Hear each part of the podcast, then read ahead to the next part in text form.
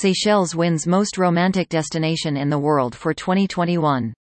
Love is in the air and what better place to celebrate romance than Seychelles as the Indian Ocean Islands are crowned the world's most romantic destination in the 2021 World Travel Awards.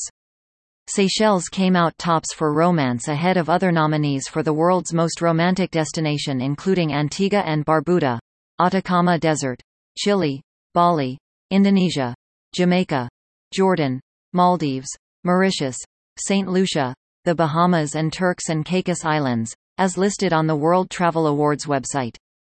It is no surprise that the Seychelles Islands have been crowned the world's most romantic destination.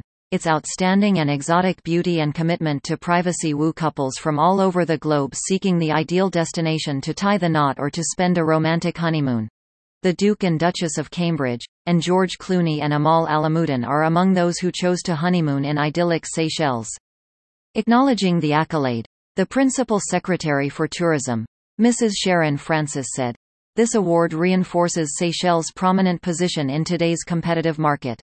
It has huge significance, and we are pleased to be recognized for going above and beyond for our clients and we strive to make the country one which visitors will have engraved in their memory. The World Travel Awards serve to acknowledge, reward and celebrate excellence across all sectors of the global travel and tourism industry. Celebrating its 28th anniversary, the World Travel Awards is renowned as the most prestigious and comprehensive in the global industry. Each year World Travel Awards covers the globe with its Grand Tour a series of regional gala ceremonies to recognize excellence within each continent, culminating in a grand final at the end of the year. World Travel Awards gala ceremonies are regarded as milestone events in the travel calendar, attended by the industry's key decision-makers, figureheads, influencers and media.